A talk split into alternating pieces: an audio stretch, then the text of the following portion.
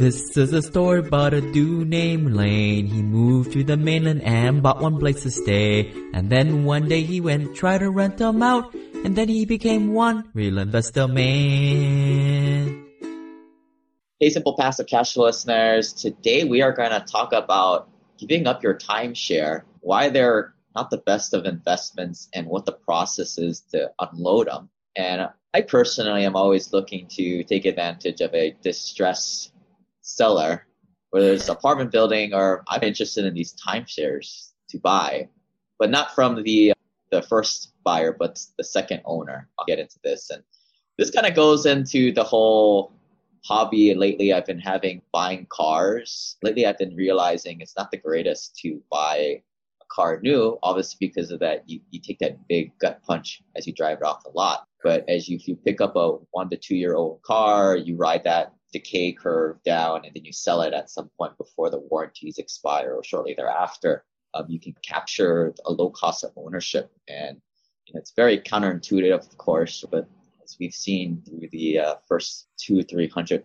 podcasts Simple Passive Cash Flow Land, things normally are. But yeah, I want to introduce Alexandra Olson, who is from the, if you guys want to check this out on your computer to giveupmytimeshare.com, but Welcome, Alexandria. Thank you so much for having me.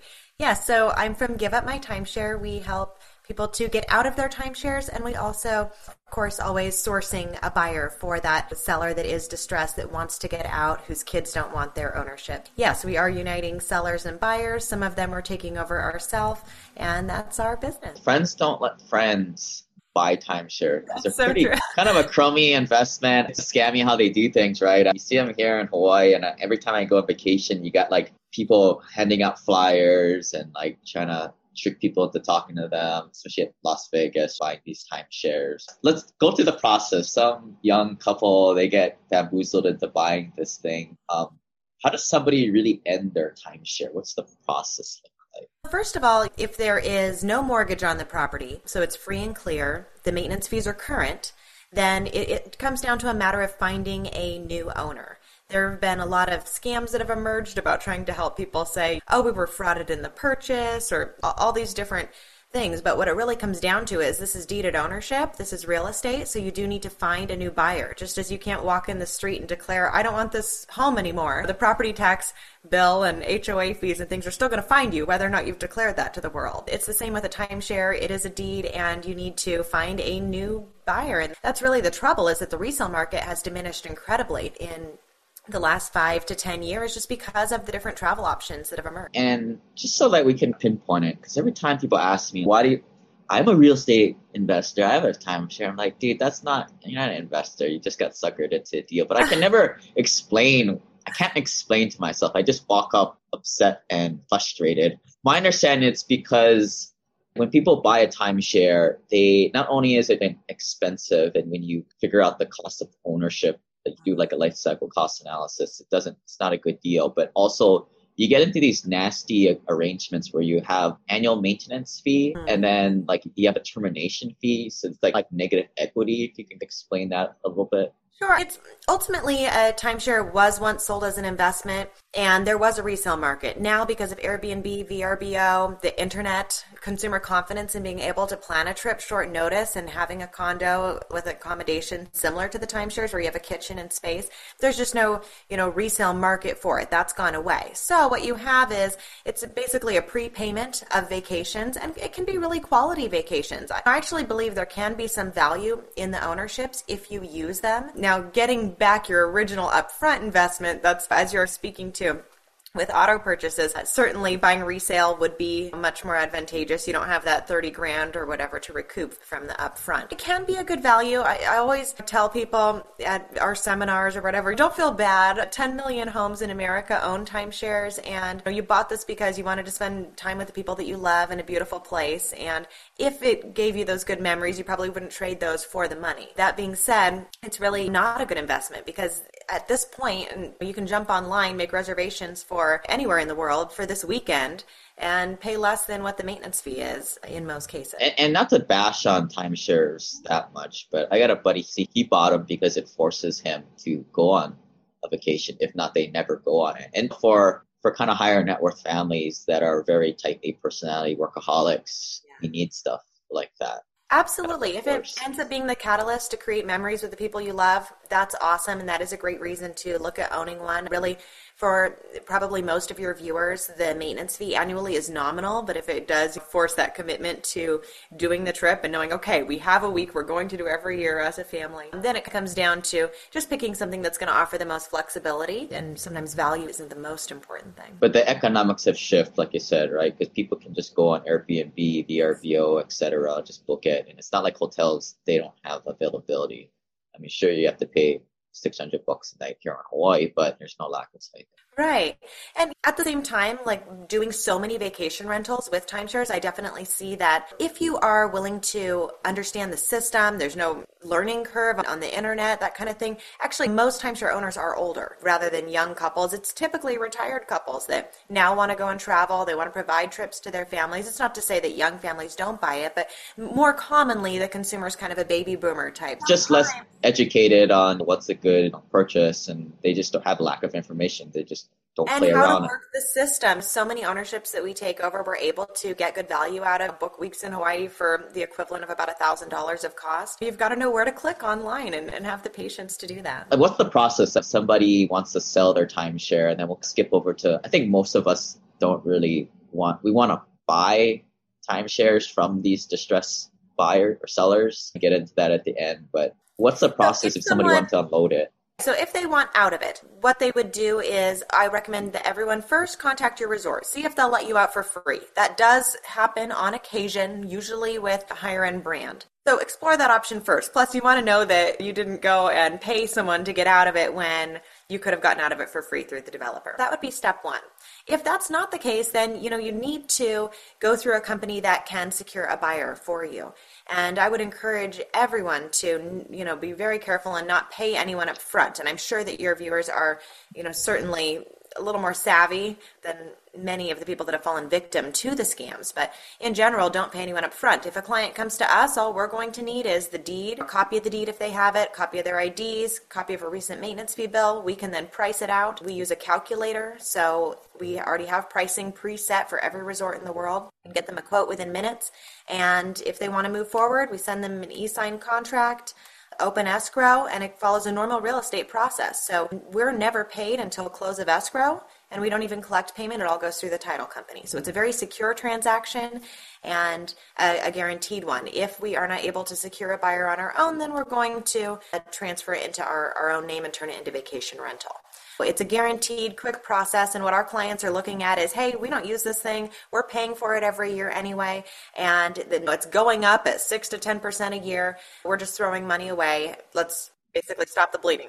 So, what's the normal commission structure? Like with real estate, you know deals at six percent is usually mm-hmm. the commission, and then how does it? What's the normal range to keep in mind? Are you a non-accredited investor looking for opportunities to invest passively? How about a newer investor looking to get a bit of a track record and confidence from your spouse who's a little bit skeptic of what you've been listening to the last few months? And could you use the reinforcement of double digit returns paid like clockwork in the form of monthly dividends? The American Home Preservation Fund, or AHP, is currently open again and is looking to bring new investors with them. I have been investing with them since 2016 and originally I used it as a means to pay for my regular expenses. I started with $60,000 as my initial investment and that paid my car payment completely for me every single month. AHP collaborates with existing homeowners to keep them in their homes via restructuring or selling the debts unlike their competitors. It's a way to make great returns while feeling good about making a social impact. After investing myself in the fund, it was awesome when owner George Newberry saw the impact Simple Passive Cashflow was making and eventually approached me to become a spokesperson of the company. You can start investing with as little as 100 bucks, and if you want a free Burn Zone book, please send me an email at lane at simplepassivecashflow.com. For more information about investing with AHP, Go to hpservicing.com slash investors. I like to buy stuff. Well, that's a liability Responsibility. Are you asking what do we charge to Yeah. take three to five years of maintenance fees is a good rule of thumb. The exception, there are some outliers to that, which would be resorts that have very high transfer fees or require prepayment of two or three years of maintenance fees, something like that.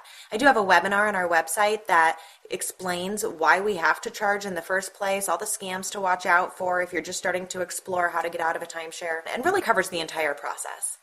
What's one of the better ones, the less nasty ones to get up and what are like the worst? Okay. Probably the, the simplest would be a straightforward deeded week. What's happened over the last 10 years in the industry is a lot of resorts have moved to a trust base, like it's a real estate trust, where they now upgrade all the inventory into that trust and it's it's points that the client is using collateralized by this real estate trust. Those are a little more difficult because it's basically a membership and you have to have the resort approval before you can transfer title. Oh. So, And you know, that's I- like I, am always Disney's putting- like that, I think. yeah, Disney, your Diamonds, your Wyndhams, the big players. And I prefer to deal with straightforward deeded old legacy properties where someone owns week 42 and unit 10. That's always the, the quickest and easiest transaction. That being said, we're familiar with and pride ourselves on being the best in the world at getting through the process with whatever property it is. That's how we've built our whole business model is around not getting paid until we've completed the transaction and it has of course encouraged us to be the best at getting it done I'm not too familiar with timeshares. Normally, they cost what about fifty grand cash in the beginning. You can't finance it, right? i think the average is about 20000 and you can finance usually at about 18% And then they're putting in twenty grand. The maintenance fees are about how much per? a year is very typical Okay, so for me to dump my twenty grand um, timeshare that I might have access to, what about five, ten days out of the year, or something correct like that. yeah typically seven days a year is what that will get you So I would have to pay maybe five grand to dump it, and then get the twenty grand back, or maybe No. a little bit more. There will be no getting the 20 grand back. And that's the hard pill to swallow is that this is not an investment that has any return other than in memories. So if you used it, had some good times, great. But whether or not you use it, you're paying for it forever. And there is no one on the other side that's going to pay for this deed at this point. Okay, so what if I want to buy one of these things? How much could I buy one of those for? There are thousands of timeshares online for free. Is that available on your guys' website, or how would I get the Oh, list? Yeah, this has actually never really come up in, in this kind of a setting. We don't advertise it in that way. We do actually use like a shared Google sheet that will list all of the available ones on. So I guess the thing would be if someone had interest that was listening to this, or I, I can certainly send you access to that. And we have seen over the last few years some nice portfolios be sold or taken over um, by larger vacation rental companies. And if you want to work it, you can do well. You can make 10, 20% above the maintenance fees on these ownerships and sometimes much more. Uh, It's just a matter of a lot of timeshare owners don't want to become an expert on vacation rental to deal with their one week a year. Now, if you're doing like we do, where you have a whole bunch of them and you're making a business out of it, yeah, of course you can do well. And we are happy to give them away if there's interest. Our business model is to get paid for getting someone out of it. Right, we don't there's worry no about trying to make money reselling them. If I wanted to stock something here in Hawaii, just use an example like that, that somebody had previously paid 20 grand for, maybe paying five grand a year. How much would I have to pay to acquire something like that for myself? wouldn't- Oh, for free. Mm-hmm. is actually paying rather than the buyer in these transactions. And that's what can be a little confusing, so unusual, right? There's not many things where you pay to sell it and Makes you know, me like not want to have. Makes me not want to have it now. It's like a. It's like a monkey on your shoulder that you get for free, and now you have that monkey. There are certain ones that can be a good value, and if you're going to use them, great. We get a lot of Hawaii inventory. It's a specific week and a specific unit. If you're going to go and use it, to pay eight hundred, a thousand dollars for a week in a condo on the beach in Hawaii is amazing.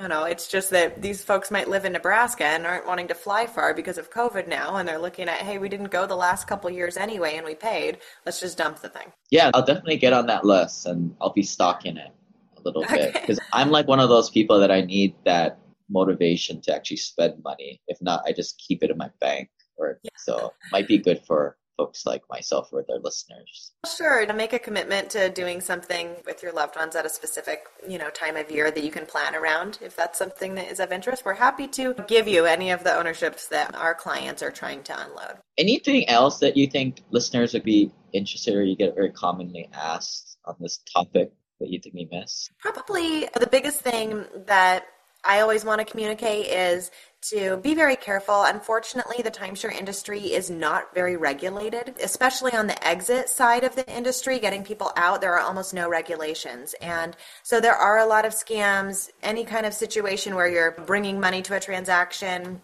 having to pay up front if it's not a legitimate title company just stay away from it there are unfortunately a lot of you know bad players in this space and i would just caution anyone to do a little background research, look someone up on BBB, make sure they don't have attorney general complaints because there's very few out there that don't. Yeah. Anybody can get on BBB. I'm on there. I have an A plus rating, but just joking. Sure. But yeah, if you guys want to reach out to Alexandria, you can go to Give Up My giveupmytimeshare.com com. Yes. Any other? Uh, that's probably the best way to get a hold of you guys. That's the best way. Or a quick Google search, Alexandra Timeshare. I'll pop up. Watch our webinar. That will give you a lot of background information. Feel free to reach out if you are wanting to have access to what properties are we unloading right now. We can definitely hook you up if you want to step in as a buyer. Or if you have one that you want to get out of, then definitely start with watching the webinar and reaching out. And I'd love to chat with you about it. Yeah, guys. So, if, hey, no shame if you bought a timeshare. We all make mistakes in the past. Luckily, you can unload this monkey off your shoulder to somebody else via this means. If you guys have any friends or family members that need this information, feel free to pass this along.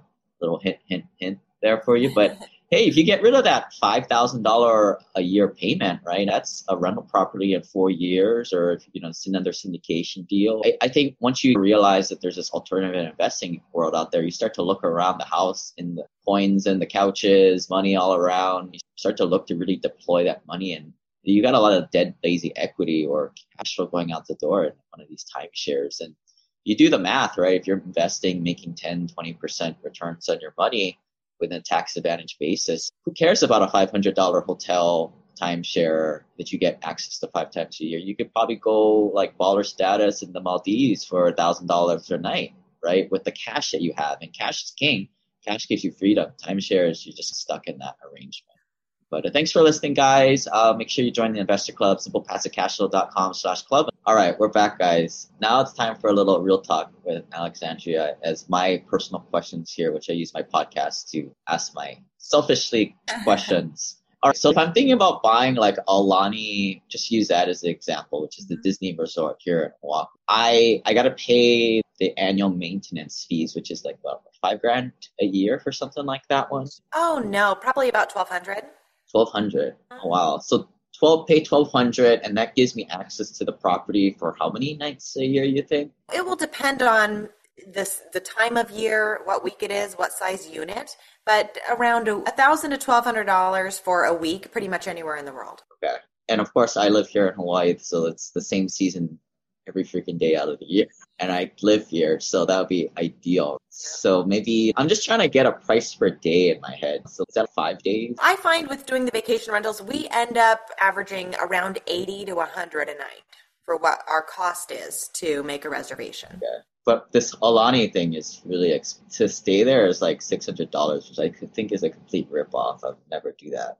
But mm. that's what they charge so that twelve hundred dollars basis they can charge fifty thousand dollars up front for a week at a place like Aulani because then it's all about the oh over the next seven to ten years you're going to break even on because you're only paying a thousand a year and so you're saying if I pay like my maintenance fee of a couple grand for that one maybe I'd be able to stay there for five nights or something like that. So an average night of two hundred bucks Yes, it would be unusual in timeshare to ever even average paying $200 a night for somewhere. Okay, that I can do because I have to take these quarterly breakout to do like personal goals and stuff like that and family stuff. This would actually work to that. Yeah, and if know when you're going to be doing those breaks. For the planner, for someone who's organized, plans ahead and schedules and is fine planning a year out, two years out, timeshare is going to work very well for. That's just not how people plan travel typically anymore. And that's where there's been this imbalance where about 80% of timeshare owners want out of their ownership. Yeah, and, and for you guys listening, this is where it's important to like the imbalance, right? So many people in California, Hawaii, Seattle, New York, they all think to buy their houses. Is why I say